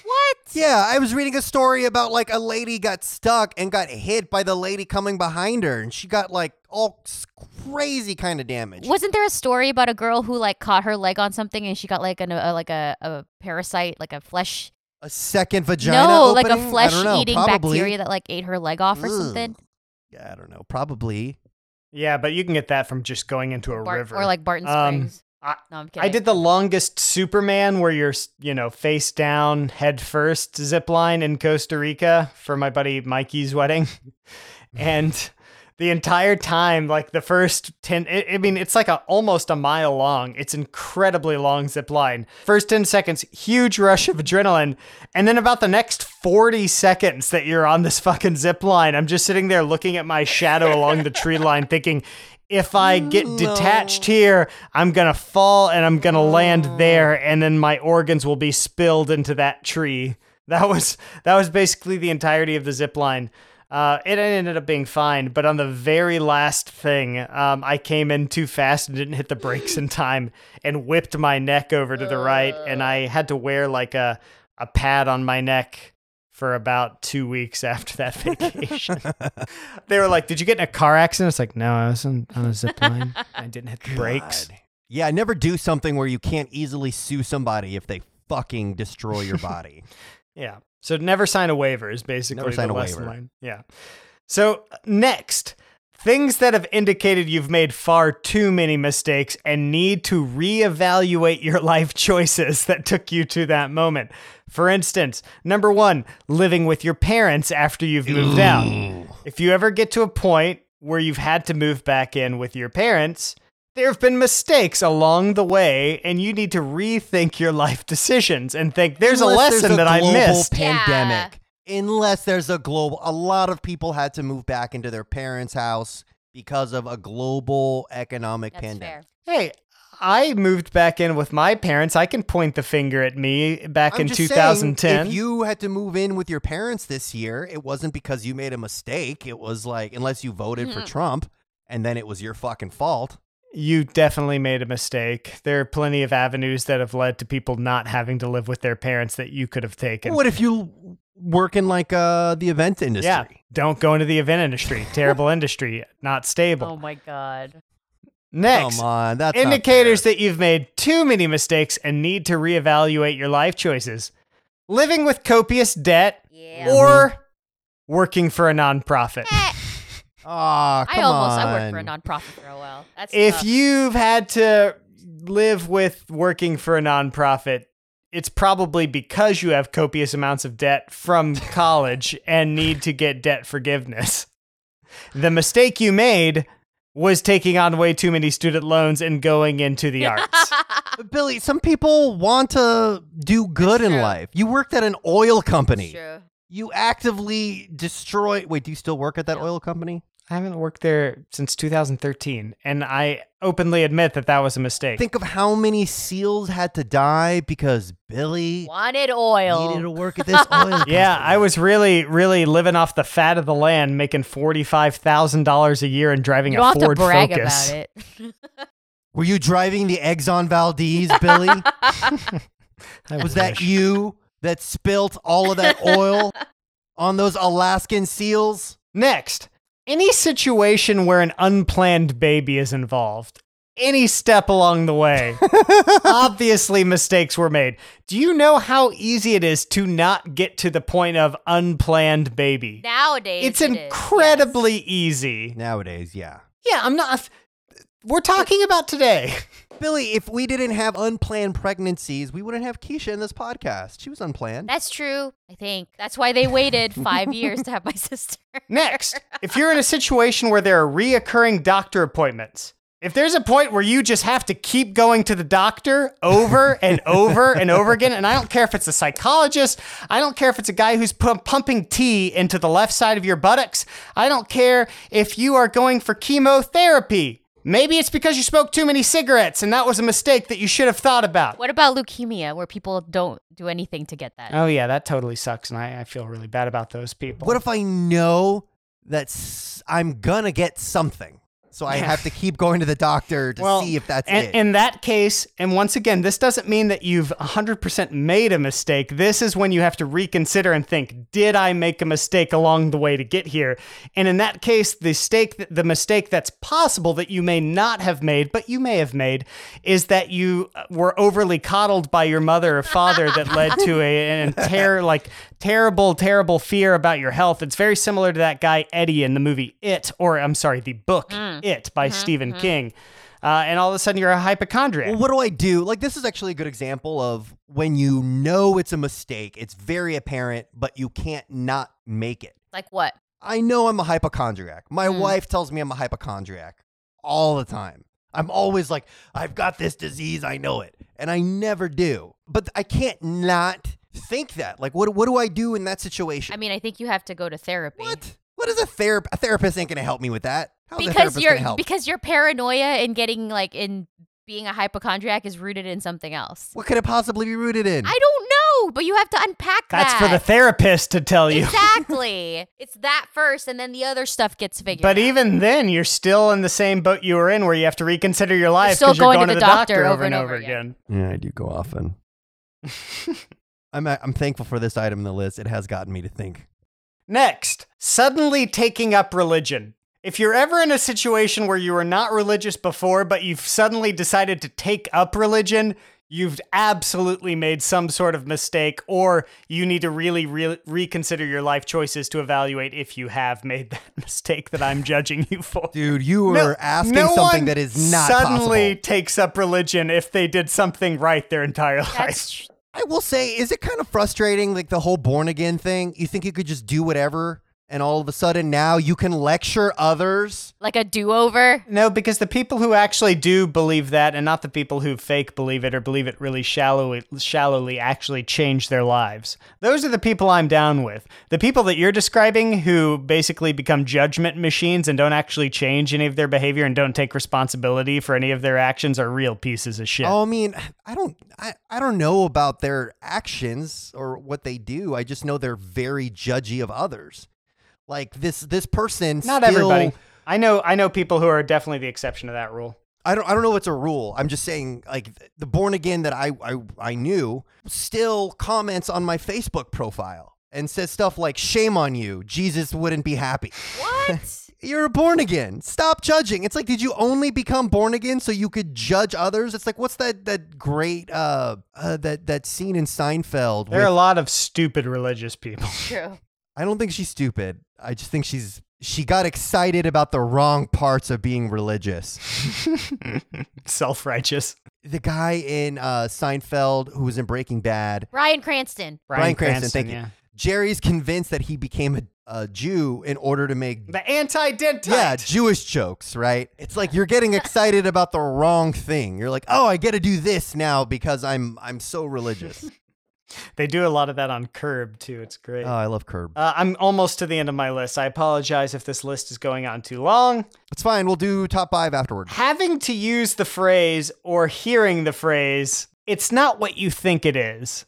But if you ever find yourself saying that or repeatedly hearing that, there's a lot to reconsider in that situation. I don't know if you've entered into some sort of multi level marketing pyramid scheme, but if you have to say, like, hey, I'm doing this, but it's not what you think it is, it is what they think it is. And you just haven't come to terms with that. But sometimes it's not. Sometimes it's not. So you have to say but, and you have to tell people. I That's like the filmed people- a porno movie, but it's not, what, you think. it is. It's not what you think. Is that like the people that say like not to be racist, but But and they immediately say the most racist shit you've ever uh. heard. if you don't know your passwords, but your computer knows your passwords, you're probably in a precarious situation. No, I'm like that. I, I, I use like a password encryption software. Yeah, so it's like a lockbox. I'm talking about where it just auto populates your passwords and you have no idea what they are. Ugh, mine auto populates my credit card number. well, you heard it here first, folks. Just change your credit card number once a year. That's what I do. It's free. You just like call and just say you lost your credit card. They send you a new one with a new number. Yeah, but then I have to like reset all my like charges and stuff. I don't got time. Yeah, it's good. It, it's a way to get rid of shit you don't need. Like all those places that make it super hard for you to cancel. Oh, you got to call and talk to somebody for 30 minutes? Fuck you. I'll just cancel my I'll just change my credit card number. and then they just can't. They just stop charging. Yeah, it'll just decline. How, and then how they'll can call they you- keep charging? Then they'll call you and be like, "You got to change." It's like, "Oh, oh my, how the tables have turned." now I can keep you on the phone for 30 fucking minutes when you just want one simple goddamn thing. What are you complaining about? You don't have anything to do during the day. I work during the day. I work, sir. A lot of next door time in that household. Yes, I take next door breaks because I can't be on Adderall anymore. I can't sit and concentrate on one thing for very long before I need a mental break and do something else and then come back to the thing I was doing. It's a lot of intermittent work. Working. I hear you. That's the price. Of no Adderall. So my heart doesn't explode, I guess. It's a pretty fair wage. All right, so top five? All right, you boys and girls, it's time for Five Things with Kisha, with your host, Kisha. Five Things with my girl. Okay, so the the theme for today's top five is my top five lessons learned from my mistakes. Now that I'm reading this, These I are going to think- not be even lessons. These are going to be like, I didn't make any mistakes. Here I am. I'm Kisha. Yeah, this cannot you cannot do any more brag lists. Your brag lists aren't good. It's not a brag list. Nobody wants to hear how great I your think- Halloween costumes were. I think these could actually also be applied the same thing that we did last time with the fortune cookie thing. Um, we can also add in bed to the end of these now that I'm reading them. I'm going to predict one of these. It's going to be like, oh yeah, I broke up with this boy or something or or no, No! he he dumped me. And then the lesson I learned was not everyone realizes how great of a person I am. Oh my god. I'm not that self-centered. Come on. Can we also do a follow-up episode mistakes in bed? oh yes. I have so many cuz I'm like as awkward in real life oh my god. in the bedroom. I have so many awkward moments. That's pretty much all I have. I don't I I'm out. Number five. Always bring a snack everywhere you go. What was the mistake? The mistake was not having a snack. This is the worst list I've ever heard. This is Because actually. I've been places where I like didn't have snack with me and there wasn't food available and then I have a headache and then I get angry. You just turned. You somehow made it sound like you were going to talk about mistakes or like some sort of vulnerability in your life, and you've turned it into an advice column. Yeah, that's exactly what it is. not it's an advice. having food. What's the worst thing that happened to you? What's the worst thing that happened to you because you didn't have a snack? Uh, I got a headache. I can't work with her anymore, Brandon. I just can't. All right, number four. Number four, I think this is across the board. Lesson I've learned is always ask for what you want. Always. Can we start with the mistake before you oh, start? oh, you want me to? Oh, you want me to say the mistake and then there's a lot Yeah, of. it, the, the, it's not uns- the the topic isn't unsolicited advice. It's my lessons learned from a mistake. I thought, why? What's do I- the mistake? work wise, there's definitely been times where like I didn't know how to ask for like the salary that I deserved or what I wanted. And I didn't ask for like a promotion, right? And I've missed on a lot of opportunities because for some reason or another, I didn't ask for what I wanted. I asked for what people wanted me to ask for. And so that was kind of like I was too young. And then I didn't really have a strong like mentor to tell me to always ask for what I want. And so now as I'm older, like I learned how to negotiate, like in relationships, like I'm very upfront with what I want to a fault sometimes. But at the very end of it, which is probably the same thing that happened actually with this whole thing with Dexter, from the very beginning, I was like, this is what I want. This is what's going to happen. And I like held that ground the entire month that we were trying to date each other again. And by the end of it, because I held it, he was like, no, this is too weird for me. If you're not ready to be in a relationship with me, then I don't want to try and date you. Blah. I don't want to see you date other people. Blah, blah. But th- the point I'm making is that when you ask for what you want from the beginning, you have no regrets when everything ends. I just think you shouldn't have asked him to be in the room when you were having sex with other men. Like I just think like that's a little that's It's a asking little a lot. much. Yeah, like I get that you're into it and you want your exes to watch you, but I just, you know, There's never been a time where I a- I didn't ask for. There wasn't a time where I asked for what I want and I regretted it. I think that's the important thing. Oh thing. God. Okay, third. third. Num- number three, mistakes I've made as being a homeowner, as putting furniture together. If you have to force it, you're probably doing it wrong in bed. No, that's that's that's actually That works really well. in right, bed. right. So like I, I I don't measure things. I don't really read instructions, and so typically, if a screw doesn't Girl, fit somewhere. If it doesn't fit somewhere, I just keep drilling harder and see if it's gonna get in there somehow. Oh my God, this is ridiculous. How many in bed comments? Well, you have to be careful if you have vertigo and you go to Kisha's house. You walk in and everything's already slanted. Everything's already slanted, and you also can't sit down on any of the furniture, which is likely to break I wouldn't apart. recommend it. I wouldn't recommend it. Um, I, I'm the same way. We ha- we just got these bikes, these electric bikes, and when you you get a bike from an online retailer, you know it comes in pieces. And I was trying to get the fucking handlebars on, and I was like, I guess you just have to like force it. And I was like, I don't understand this thing's not big enough. I didn't realize there was a cap on there that I was supposed to unscrew. And the worst part of it is now I whenever we're we're writing, I can see that cap. It's all fucking scratched. It looks like it's like a 20-year-old bike right there. And it's just like in my face because I wouldn't watch the goddamn video of how to put the bike together. I was like, I can figure this out by the pieces. That sounds. What I'm right. hearing is the story of two very overconfident people. Exactly. So when I was younger, for number two, I I mean I think I told you guys this. I didn't learn how to speak English until I got through like first grade. Like I learned it in school. Still working on it, as far as I'm Still concerned. Still working. So when I was growing up, I actually like didn't talk a lot. Like I didn't ask a lot of questions, and so I just assumed a lot of things, or people would just tell me to do stuff. And then as I got older and I learned how to like properly speak and learn how to speak up for myself, I started to ask more questions, and that has often prevented me from getting into situations that I don't want to be in. So I think like there were times where I didn't ask questions or I wasn't sure what questions to ask. I didn't want to sound stupid. And that got me in situations like, you know, on dates that I really don't want to be in or at parties that I shouldn't be at or yeah, but don't you think you can ask too many questions? Like remember that orgy I invited you to? Did Did I ask too many questions? You asked way too many questions. The orgy, you just got to go with it. And we fucking couldn't start because Kisha kept. I wanted the details. I wanted like background checks on everybody. There's no such thing as too many questions. it is when you're trying to have an orgy. Was your orgy like? Was it like seven people? Uh, you know me better. I can't. I I, I don't want to know what to do in an orgy. I'd be so lost. I'd be so. I'm awkward in normal group situations. That's true. How would I not be awkward Naked. in an orgy, which is just like the ultimate group activity, right? No, maybe it's the fact that there's so many more people to distract them from how awkward you are.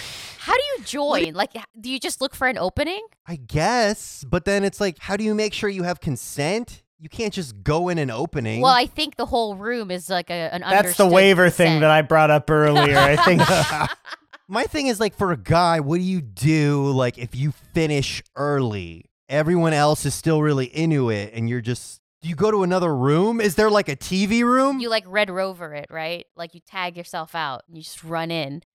And I think either you maybe you sit, or maybe you're like a cleanup crew. You know? No, you don't know a cleanup crew. I just imagine there's like another room with like TV, like the kids' room that the kids are in. You're like, oh, can I watch this with no, you guys? you're like the guy at the basketball games that wipe the floors after free No, throws. come on. you openly celebrate in front of everybody and say, "Ha! Not the limp biscuit," and then you just leave. I did it. Sucks to be you guys. Literally you with the dick in your mouth. Sucks to be you. oh my god. I, I wouldn't know what to do in an orgy. I would be, and I'd be so self conscious. I'm so self conscious about my body. I would just. I be, think you turn the lights out. As I said, like an episode on on sex. Mis- I'm just. I don't know what I'm doing in there. You would go to the bidet, you'd clean up your ass, you walk back in there. Why would I need to clean up my ass? Really? I think it's pretty self-explanatory. you think that's off limits? No, no one's gonna get in my ass. You think that that's off limits in an orgy? yeah. Yes, that's off limits in an orgy. Yeah, You didn't read You're the not waiver. ready. The waiver says nothing is off limits. You think every orgy you have to be willing to get something up your butt? Yes. Some, Someone as awkward as you, you're gonna get preyed upon, and you're gonna have a dick in your butt. And your ears. Or a strap on. It doesn't even have. you could get pegged. nose. It doesn't have to be like a gay thing. No, there has to be orgies out there where it's like all understood, no butt stuff. no, man. Butt stuff is part of it. There's only so many holes. How many orgies have you been into? I haven't. I've been in none orgies. None. But I've seen shows. What shows? What shows are so enlightening about orgies that makes you the expert? Why don't you start your own orgy podcast? Your best opportunity is to wear some sort of like tight leather underwear with a hole cut in the front, but something protecting your That's true. backside. Just like put a some chastity no, belt or something? Put a plug in your butt already. I don't want a plug in my butt. No, I know, to me, but- no. If you go to an orgy with a plug in your butt, like you If showed the up spot there, is full, no one's gonna try to get in there. that is a sign that you are on board to anything in your butt. It's like a bullseye. Yeah, that is a that is a open for business sign. No, thank you. Get the one that has like a raccoon tail on it, so it Oh. looks like like your. Horsehair butt plug. I like the tail butt plugs. Number I one. I think those are cute. Let's move on. I even I have shame. Number one, which I think I hinted at earlier. Number one. Trust your gut, because You are hungry because you've brought snacks and you can trust your gut that it's time to eat the No. snacks. I there's some science to this though. I don't think men's instincts are as good. I, I, I agree with you. That's why I think this advice is terrible advice. Why? And it's again, it's not a top five. You're just giving advice. It's a top five of things I've learned from mistakes. My No. mistake was that in my relationships, there were things that I saw him doing that I was like, that's not a red flag. That's not concerning. It'll be fine. There were jobs that I've taken where I'm like, yeah, they're supposed to treat me like this. This is fine. And there are friendships that I had that they were like, well, if you took the hand job, yes, they're supposed to put th- their penis in your hand. That's how it works. But there were friendships that I had that were like, no, it's okay that they like shit talk me and they make fun of me and stuff.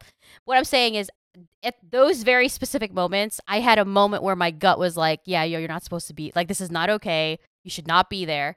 And I ignored it. And then it ended up being a disaster. I think that there have been a lot of mistakes in my life that I've avoided once I finally realized that my instincts and my gut are actual, like, legitimate things and they're just like previews into things that I know will eventually bother me if I just like went along with it instead of saying no from Is that why you don't hang out with that girl or the the our mutual friend that you went to school with that I that lives here? And I was like, oh, you guys should hang out together. You'd be best friends. And you've like never hung out with her. I've hung out Did with she her. talk shit about you? uh, it's there's just too much drama, you know. Ooh, what's the drama? There's just like drama about her life. I think she's likes feeding into drama about my life, and it's just kind of toxic. So I keep my distance. Let's hear more about that. Next time, under regrets, being friends with that girl. But that being said, though, what I was saying earlier is I don't think like do you do guys like have a gut instinct on things too? Because I think there was something that I saw where it, it's not the same as women. Isn't the assumption on men is that they trust their gut way more than they trust like rational, reasoned thought?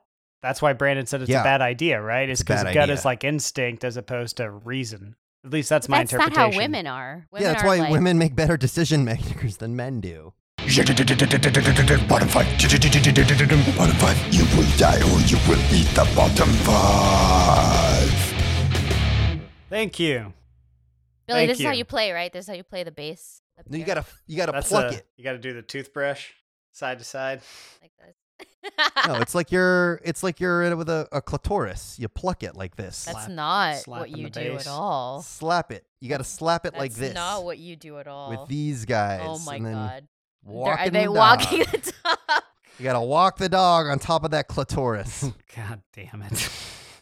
I'm All right. Number five. Yeah, bottom five topics are uh, common phrases that oversimplify our relationships with mistakes. For example, number five, you only have yourself to blame. That's true. Personal responsibility. I can't fucking stand the idea that if you make a mistake in all situations, you only have yourself to blame. If someone you trust gives you really bad advice, you only have yourself to blame. Like in a top five on a podcast. Shut your fucking mouth. That's terrible. You only have yourself to blame is like the kind of phrase that somebody who doesn't actually like you says, and they've nurtured some relationship just to put you down, and you probably shouldn't be like in any sort of relationship or conversation with that person. Now, granted, we have to take personal responsibility for our mistakes, but quantifying it as you only have yourself to blame seems a little hyperbolic and fuck anybody who says that if i if you ever catch me saying you only have yourself to blame to you i fully give you permission to stab me I guess it also it just depends on context. Like, was this person involved in the mistake? Were they involved? Was there a car crash that they were in? And they're like, you only have yourself to blame. I mean, or is this a stranger? Look, there's obviously opportunities to say that and it be true. However, that's like saying that you grew up in some isolated environment where you're the only person that's ever existed and every single decision you've made is because of. Uh, no one else has influence over your life. Are you fucking kidding me? Yeah, but then It's such an oversimplification. It's a reduction. When are you responsible then? You when are, you responsible? you are responsible. I'm not saying you aren't responsible. It's the term only Yes. that I have an objection to. So who else is to blame besides you? Other Somebody who influenced you. Someone else So, made you do so- it. somebody is bringing you to a place where you're involved in a shooting, but you only have yourself to blame for going. Do you think then that kind of makes it sound like you're making an excuse? No, because you still can blame yourself without being the only person to blame. That's true. You can say I'm to blame, but as well as well as Brandon. He also. What did I do? Yeah, I didn't. That girl. It That girl. fault. That girl who got her head cut off by O.J. Simpson only has herself to blame. But Nicole. Nicole's only got herself to blame. She made a mistake. she found one- herself in a situation with O.J. Simpson where she, where she cheated on him and got her head cut off. She's only got herself to blame. all right, number four. Number four, everyone makes mistakes. Well, fuck you. If I if I'm supposed to learn a lesson from this mistake because we're gonna get to uh you know mistakes being tied to lessons, uh oh everybody mis- makes mistakes. It's okay. So there's two options here. You can either completely write off a mistake because everyone makes mistakes. Nothing to do here. Just wrap it up, go home, dust your ass off. It's all over. But it's just like okay. So there's everybody makes mistakes. That doesn't mean that the mistake that I had doesn't make me feel like absolute shit. And I'm allowed to feel really, really bad about the mistake I made, and maybe even uh, a sin to be able to learn a lesson from it. But oh yeah, every, everybody makes mistakes, so whatever you did's totally fine. There's, it's all forgivable. It's all totally all right. Nothing bad could ever happen to you. Everybody makes mistakes. There's no gravitas to the entire world. Fuck you. I made a mistake and I want to feel really, really bad about it. and then on the opposite side, number three, you have to learn from your mistakes. What if there's a mistake that you can't learn anything from because you died? I went skydiving. My parachute didn't open. I'm dead. What am I going to learn from that? Fuck you. Well, you obviously learned something in the time between your parachute didn't open and you hit the ground. Oh, great. true. So that's a valuable lesson learned. yeah, Oh. you learned. And in the afterlife. Sometimes there are mistakes that you can't learn what from. What you're saying, like everybody makes mistakes. That's what someone tells you when they don't fucking know what to say to you, Billy. But my point is, you can't have the two different contradictory items. Everybody makes a mistake. It's all all right. And you have to learn from your mistakes. Because if everybody makes a mistake, then uh, fuck it. My point is, it's an overused idiocracy term. Now, next, I use that term. don't be afraid to fail. If you make a mistake, it could be perceived as a failure. But then how come we also have the term failure is not an option? So if you can't be afraid to fail, how come failure is also not an option? I option? mean, someone has said that, but it's not like that's like an official thing.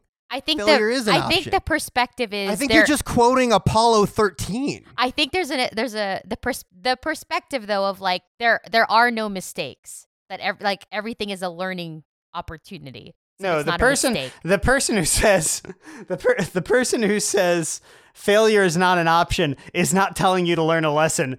The the failure is not an option guy is like if you fail, it's all over and it's critical and it's fucked. Yeah, who's told you that? Who says that? I actually had a I've only customer. heard that when I they had a were customer tell me that on the phone the other day. oh. I, I basically somebody was like, I was like, yeah, we can't do that because it's bad for our business. He said failure is not an option, and then he started throwing out a bunch of coaching terms, like a bunch of basketball coaching quotes, and I was like, who the fuck are you, guy? Yeah, failure is an option, and you're failing right now with your explanation to me. Yeah, that's just a stupid person.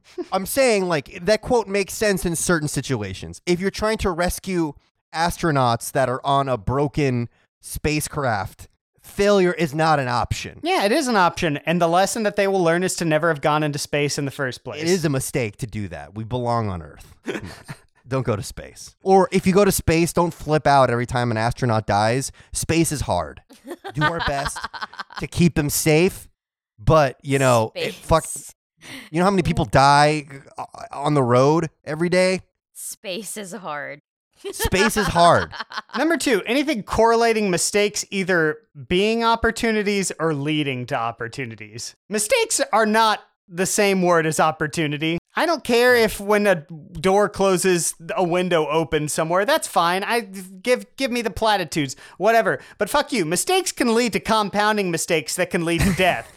mistakes do not always lead to opportunities. If your mistake is like I dropped the soap in prison, and then all of a sudden your your next mistake is by sympathizing with some sort of neo-Nazi to protect you, then you're making mistake upon mistake. There was no opportunity in that dropping the soap in prison. I think these are just all things that people say to make somebody feel better. Yeah, though. these are my bottom 5 platitudes or phrases relating to mistakes. Oh, I didn't know what platitude meant.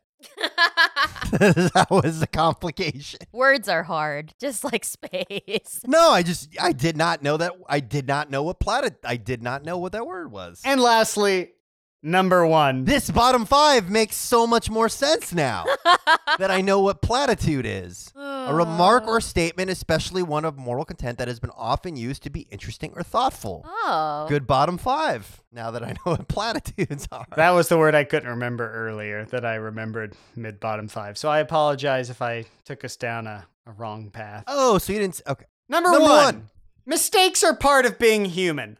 Well, fuck you, guy. I didn't want to be some walking, talking mistake abortion human that just can't live a life without making mistakes and constantly failing to gain quote unquote experience. Experience is overrated, and I don't want to make mistakes and I don't want to fail. And the meaning of life is security, homeostasis. I want homeostasis. I don't want mistakes. I don't want to die. I want to live forever in a life of comfort.